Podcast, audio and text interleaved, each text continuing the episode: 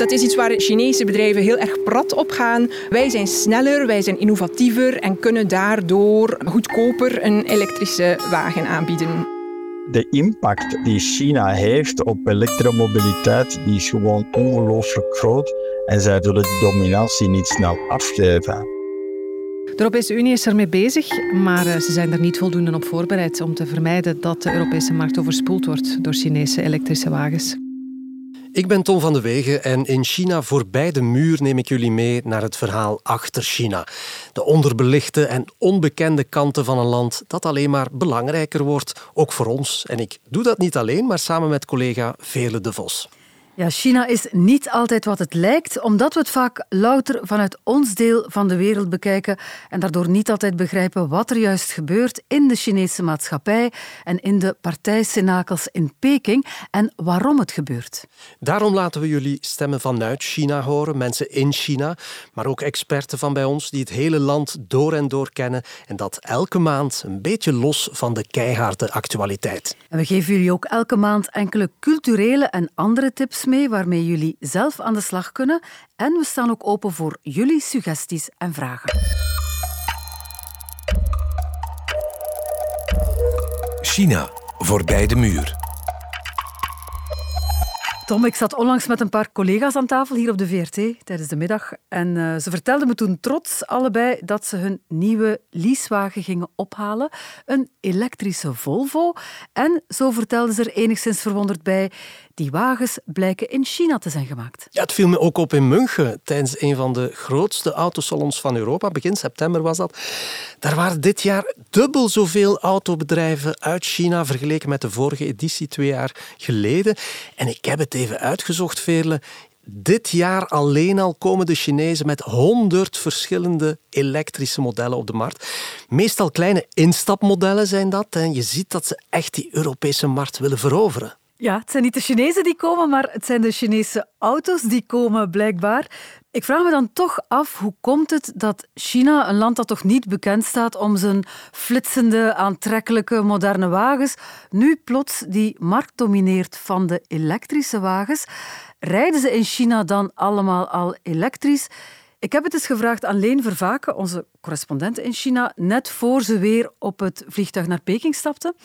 En zij was deze lente op de autoshow in Shanghai. Het meest opvallende was dat er enorme drommen mensen stonden rond alle Chinese merken. En dan merken waar veel mensen nog nooit van gehoord hebben, denk ik. Xpeng, Li Auto, Zeekr, NIO ook, dat is iets bekender. En omgekeerd waren er grote stands van Volkswagen, BMW en daar was het best leeg. Dat zag er een beetje treurig uit en vooral het contrast was natuurlijk heel opvallend. Ja, er heeft dus de voorbije jaren in China blijkbaar ehm, een soort omslag plaatsgevonden. De tijd dat westerse wagens daar het statussymbool waren voor de nieuwe rijken is voorbij. Het zijn nu de Chinese auto's waar ze voor in de rij staan. Ze vinden ze leuker, hipper, innovatiever. En wat bijvoorbeeld voor een Chinese consument heel populair is, is een auto vol met technologie, vol met snufjes, videoschermen, bling-bling, een dashboard dat op de vooruit geprojecteerd wordt. Dat soort dingen vindt men echt leuk, daar pakt men graag mee uit. En dat zit niet in Europese wagens die ietsje traditioneler zijn. Ja, ik onthoud, Chinese klanten houden van bling-bling. Ja, blijkbaar wel. Nu, Chinese nieuwe wagens zijn voor een groot deel nu al elektrische wagens. Vorig jaar waren 25% van de verkochte wagens aan particulieren in China al elektrisch. Bij ons ligt dat nog een heel pak lager. En dat heeft te maken met premies die de Chinese overheid de voorbije jaren heeft gegeven aan consumenten minder taxen, minder belasting op de aankoop van elektrische wagens. En er zijn ook nog andere stimulansen. In Beijing bijvoorbeeld is het enorm moeilijk om een nummerplaat te krijgen voor je auto, omdat er veel te veel auto's op de weg zijn. Maar als je een elektrische wagen kocht, dan kreeg je heel snel zo'n nummerplaat. In andere steden kan je met een elektrische auto bijvoorbeeld de busbaan gebruiken, waardoor je veel minder files hebt. Een groot aanbod aan elektrische wagens en een heel pakket aan stimulerende maatregelen, dat verklaart al heel wat. Maar ja, het is natuurlijk allemaal veel vroeger begonnen. Hè. In 2001 al stond in China's vijfjarenplan dat het ontwikkelen van elektrische wagens een prioriteit moest zijn. En in 2009, en ja, dat weet jij ook nog, Tom, de jaren waarin de Chinese steden bedekt werden met een dikke laag smog, begon de Chinese overheid met uitdelen van subsidies aan producenten van elektrische wagens. En tot nu toe hebben ze al 27 miljard euro in die elektrische wagens geïnvesteerd. Ja, ik was in die tijd, in 2009, uh, China-correspondent. En, en in datzelfde jaar ben ik op bezoek gegaan bij BYD. Dat is de Chinese marktleider van elektrische wagens. Zhang en zijn vrouw willen een Chinese wagen van het merk BYD. Build your dreams. Bouw je dromen dus. Het bedrijf bestaat amper zes jaar, maar heeft nu al maanden op rij de best verkopende gezinswagen in China. Binnenkort willen de eerste volledig elektrische auto op de Chinese markt brengen.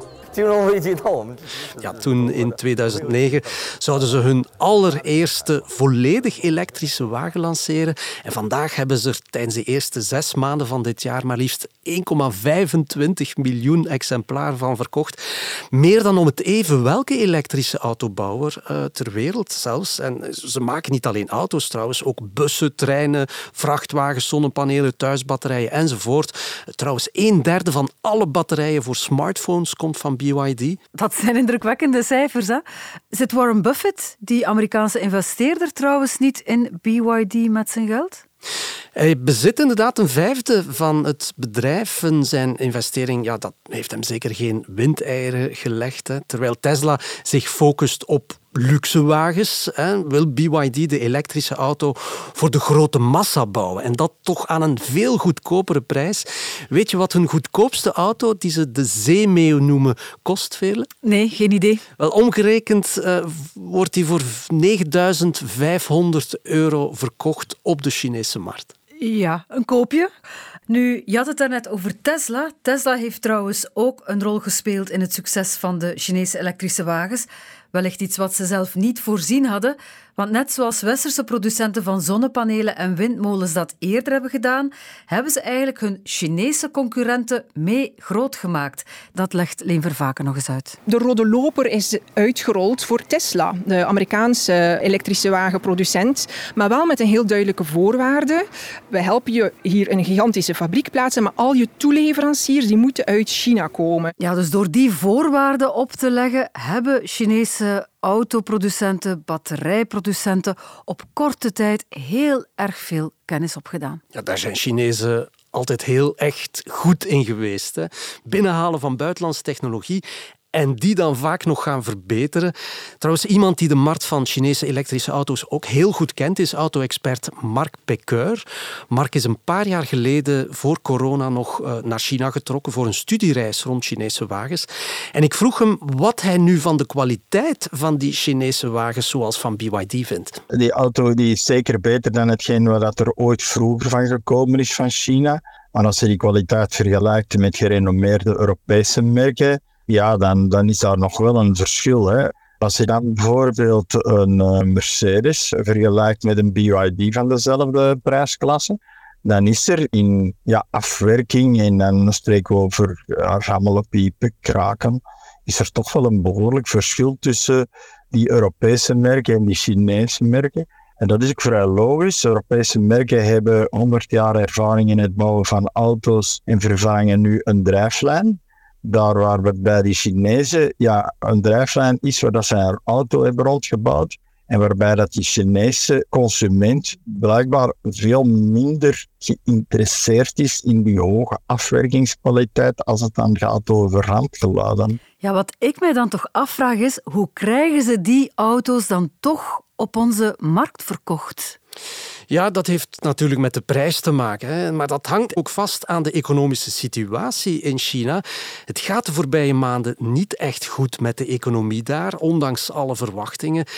En dat heeft er vooral mee te maken dat de Chinese bevolking na corona niet echt veel is gaan uitgeven. Niet is gaan consumeren, maar veel liever spaart. En ja, er is weinig consumentenvertrouwen, dat is duidelijk. Autobouwers in China moeten hun prijzen laten zakken. Maar ja, die prijzenoorlog ja, die heeft duidelijk zijn grenzen. Dan moesten die Chinese merken, die hadden gedacht van een, een mooie ramp-up te zien in hun verkoop, moeten die nu plots een andere markt gaan zoeken. Ja, en dan heb je de ideale markt Europa, waarbij dat, uh, wij hebben gezegd, ja, wij gaan hier een uh, klimaatverhaal schrijven. En daar valt dat elektrisch verhaal nu, nu mooi in. En ja, als je prijzen van BYD vergelijkt in China zelf, voor auto's die ook hier in Europa rondrijden, dan zijn die in China nog altijd 5.000, 6.000 euro goedkoper. Ze verdienen er ook al meer aan om die te exporteren. Ja, dat is gewoon de open deur voor de Chinezen. Vele, ik wil je trouwens iets laten horen waar ik zelf verbaasd over was. Ken je deze stem? Only together can we work toward an emissions-free future. Niet meteen, vrees ik. Please join BYD Klinkt Amerikaans. Ja, het is Leonardo DiCaprio in een reclamefilmpje voor BYD. Ik vermoed dat hij heel wat geld heeft gekregen voor al die filmpjes. Maar het is misschien wel het meest extreme voorbeeld, denk ik, van hoe Chinese merken influencers inzetten om mensen, om de consument te gaan overtuigen om die wagens te gaan kopen. Ze gooien niet alleen de automarkt overhoop, maar ook de manier waarop die auto's aan de man worden gebracht, zegt uh, Mark Pekeur. Dus het hele businessmodel waarbij je nu een dealer hebt met een heel knappe showroom, ja, dat model gaat gewoon verdwijnen. Je gaat komen tot een knappe internetomgeving. Nog eventueel met influencers doen de Chinezen ook. Dat die bijvoorbeeld zeggen van ja, ik zou die auto toch eens willen zien. Dan zeggen ze, ah ja, maar de buurman drie straten verder heeft één. Hè. Als je wilt, kan je die daar al voor bekijken. Die man heeft zich daarvoor opgegeven ja, dat maakt dat hele businessmodel dat wij nu kennen in automotive, dat dat heel snel zal verdwijnen. Ja, dat vind ik allemaal wel heel erg uh, bijzonder, hè, wat Mark hier vertelt. Nu, over innovatie gesproken, Tom. Ik stuitte tijdens de research voor deze podcast ook op een bijzonder filmpje waar ik zelf een paar keer naar heb moeten kijken en ik wil het je toch even tonen. 好，我们现在点击开始换电流程，然后把车 Ninja. Ik zie een Chinese elektrische wagen, een NIO, eh, die een soort garagebox binnenrijdt. In de auto klinken er allerlei instructies en het lijkt wel een soort futuristische carwash. Eh, ik zie ook hoe de chauffeur instructies ingeeft op een touchscreen.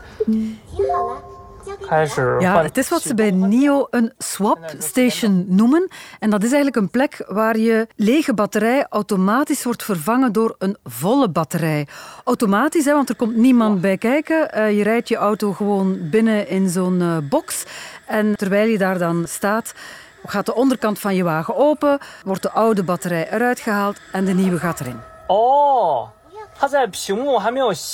ja, dat gaat precies heel snel, zo'n batterij wisselen. Hoe lang duurt het? Hè? Exact 3 minuten 37. Oh, wow. Je ziet het nu op het uh, scherm verschijnen. Dat is ongeveer even lang als een tankbeurt, denk ik. Hè? Alleen mag je nu lekker in je auto blijven zitten. Je moet het niet zelf doen. In China heeft NIO al 1500 van dit soort swapstations geopend. Ze plannen er nog 4000 nieuwe tegen 2025. Maar daar blijft het niet bij. Hè. NIO komt ook al maar meer onze kant op. In Hongarije zijn ze ook heel erg actief. En in Nederland hebben ze deze zomer vijf van dit soort NIO-swapstations geopend. Ja, je kan er natuurlijk ook een uh, kritische noot bij plaatsen. Als elke autobouwer zo'n swapstation gaat bouwen en langs onze wegen gaat plaatsen, ja, dan gaat het hier nog snel voller staan. Hè? Ja. Maar nu we het toch over batterijen hebben, Veerle, het is natuurlijk op dat vlak dat de Chinezen de voorbije 10, 15 jaar een reuzensprong hebben gemaakt, hè, eh, die ervoor gezorgd heeft dat de rest van de wereld eigenlijk achterop is geraakt. China heeft het heel slim gespeeld, vind ik, hè, want ze hebben het hele proces in handen gekregen. Die hele bevoorradingsketen is intussen in Chinese handen. Eh, denk maar aan de ontginning en de verwerking van de belangrijkste grondstoffen die nodig zijn voor de productie van die batterijen. Zo wordt bijna 60% van alle ontgonnen lithium geraffineerd in China. 65% van alle kobalt. Dus ja, ook voor nikkel en mangaan kunnen we niet buiten China. En bovendien produceert China 70% van alle batterijcellen voor elektrische auto's. Dus ja, het heeft Europa en de VS doen beseffen dat ze bijzonder kwetsbaar zijn geworden. Die monopoliepositie hebben ze nu wel. Hè. Is er in Europa genoeg lithium om auto's elektrisch te laten rijden? Ja. Maar dan zullen we toch een heel deel van onze milieuwetgevingen moeten opgeven. Bijvoorbeeld het grootste gebied waar je lithium kan halen, dat is in Portugal. Maar dat is nu ook net het grootste vogelrichtlijngebied. Dus daar overwinteren veel vogels, dus dat mag je niet ontginnen. Als je kijkt naar Duitsland, ligt er redelijk wat lithium in het slip van de Rijn. Als we heel de Rijn afbaggeren, ja, dan hebben we een paar jaar geen vissen meer in de Rijn. Willen we dat? Dat zijn natuurlijk dingen waar de Chinezen weinig problemen in maken. Die zeggen, ja, die vissen die zwemmen wel weg en die vogels gaan wel vliegen. Europa heeft nu eenmaal veel strengere milieurichtlijnen dan China. En daarom trekken de Europese batterijfabrikanten na de autoproducenten aan de alarmbel en smeken ze de EU om maatregelen te nemen. Ja, de Europese Unie die heeft die noodkreet intussen gehoord. Dat hoorden we recent in de State of the Union van commissievoorzitter Ursula von der Leyen. Global markets are now flooded with cheaper Chinese electric cars. And their price is kept artificially low by huge state subsidies. This is distorting our market. So I can announce today that the Commission is launching an anti-subsidy investigation into electric vehicles coming from China. Ja, straffe taal, groot applaus. Maar gaat dat ook iets uithalen? Dat heb ik gevraagd aan Leen de Witte, Europa-specialist op onze redactie. Dat gaan we nog moeten afwachten, want dat is een onderzoek dat ingesteld wordt. Dus pas als daaruit blijkt dat er effectief iets mis is met die Chinese subsidies voor elektrische voertuigen, dan kunnen er maatregelen komen. Maar dan is de vraag ook nog maar of het zover komt. Dus ik denk dat het vooral een afschrikmaatregel is, ehm, die dan uiteindelijk bij de Europese Commissie vooral wel gezien wordt als, als een soort van startschot, waarna nog heel wat gesprekken kunnen gevoerd worden met China om toch nog tot oplossingen te komen. Tja, de Europese Unie bestaat natuurlijk uit 27 landen. En dat is moeilijker om beslissingen te nemen dan wanneer je één partij en één leider hebt, zoals in Peking. Bovendien zijn we ook altijd redelijk open geweest tegenover China. We hebben China altijd gezien als een belangrijke handelspartner en misschien te weinig als een concurrent tegen wie we eigenlijk onze eigen industrie moeten beschermen. Ja, het is inderdaad recent allemaal veranderd. Hè. En in de VS staan ze daar nog veel verder mee. Daar hebben ze onlangs die Inflation Reduction Act uh, gestemd, waarmee ze eigenlijk hun economie willen herindustrialiseren. Eigenlijk tegen China zou je kunnen zeggen. Ja, daar is in Europa nog geen sprake van. Eh, de enige maatregel die wij nu al treffen, dat is een invoerbelasting van 10% op Chinese wagens. Maar dat is te weinig om eigenlijk impact te hebben. Bovendien laten we ons ook nog eens grandioos uit elkaar spelen. Dan zie je bijvoorbeeld dat Frankrijk graag werk wil maken van bijvoorbeeld hogere invoertarieven, strengere regels. En dan gaat Duitsland op de rem staan, omdat Duitsland heel afhankelijk is van China en die relaties niet op het spel wil zetten. Maar als dan zowel Macron, de Franse president, als bondskanselier Afzonderlijk naar China trekken om hun economische belangen te gaan verdedigen. Ja, dat zorgt ervoor dat China ook weet op welke fronten de Europese Unie uit elkaar kan gespeeld worden. En je voelt dat de druk toeneemt, dat de sectoren echt aandringen en bijvoorbeeld vragen om concrete maatregelen om ervoor te zorgen dat die elektrische auto's uit China dat die de Europese Unie niet overspoelen. Alleen is daar op dit moment nog geen concreet pakket maatregelen voor. Ja, je zei het net ook al, hè, die noodkreet van Europese batterijproducenten en autoconstructeurs die klinkt steeds luider. Maar tegelijkertijd hebben die Europese bedrijven ook de mogelijkheden en de voorraden niet om dat allemaal even snel en goedkoop als China voor elkaar te krijgen. Dus als we de beginvraag van deze aflevering moeten beantwoorden, rijden we binnenkort allemaal met een Chinese elektrische wagen.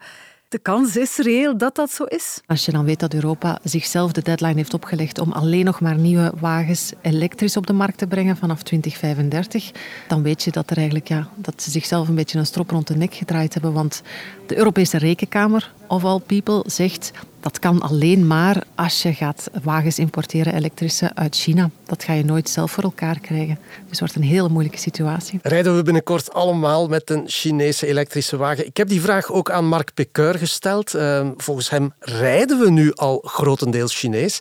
Of we dat nu willen of niet. Ik denk dat er geen ene elektrische auto is waar ook ter wereld die geen enkele link heeft met China.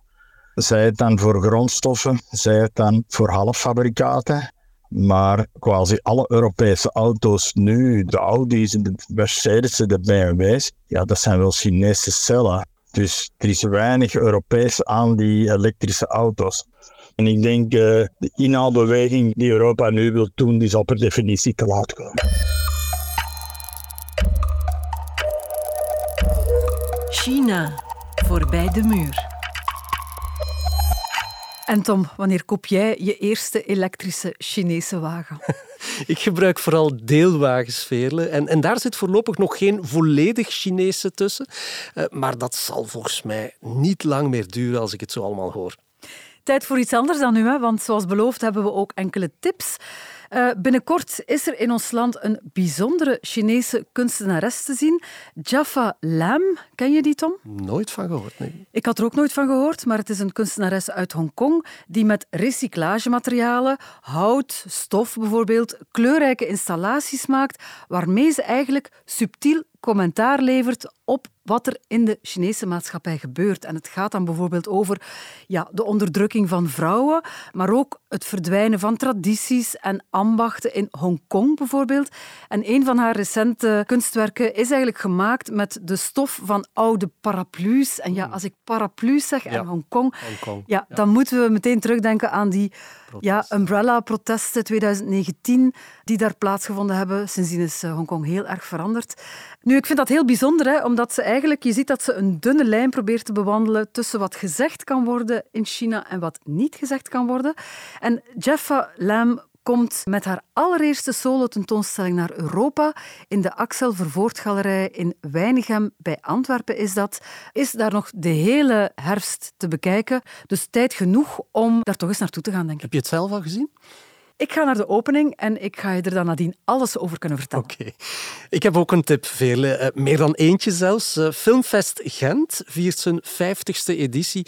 Van 10 tot 21 oktober is dat. En daar staan maar liefst vijf films uit China geprogrammeerd, Veerle. Een aantal klassiekers. En dan denk ik aan A Touch of Sin van uh, Jia Jiangke een bijzonder krachtig portret van uh, hedendaags China is dat. En trouwens, vele, Cha Jiankeu heeft speciaal voor de 50ste verjaardag van het festival een nieuwe kortfilm gedraaid ook. Uh, ik ben raas benieuwd wat dat wordt. En er zijn ook nog twee nieuwe films van topregisseur Wang Bing te bewonderen. Een van de grote documentaristen van deze eeuw. Met zijn uh, film Youth duikt hij onder in de Chinese kledingfabrieken. En Men in Black gaat over Wang Xiling. Dat is een van de meest geprezen componisten van China, gefolterd tijdens de culturele revolutie. En nu, ja, op zijn 86ste, een gevierd man. Ik ga zeker en vast die films proberen meepikken. Ja, daar zitten inderdaad een paar grote namen bij. Goede films, denk ik, voor mensen die China iets beter willen begrijpen. De moeite om je voor naar Gent te verplaatsen. Ja, met een elektrische wagen misschien. Maar misschien... Ja, goed. Nu, zoals beloofd willen we jullie, onze luisteraars, bij deze podcast betrekken. Dus wie vragen heeft of opmerkingen, of mensen die suggesties hebben voor een volgende uitzending, laat ons dat gewoon weten. We hebben ook een mailadres, chinavoorbijdemur.vrt.be. En wie weet hebben we het er wel over in een volgende aflevering. Ja, wie weet. En voor nu bedankt voor het luisteren. En zoals in China zeggen, zaijian. Zaijian.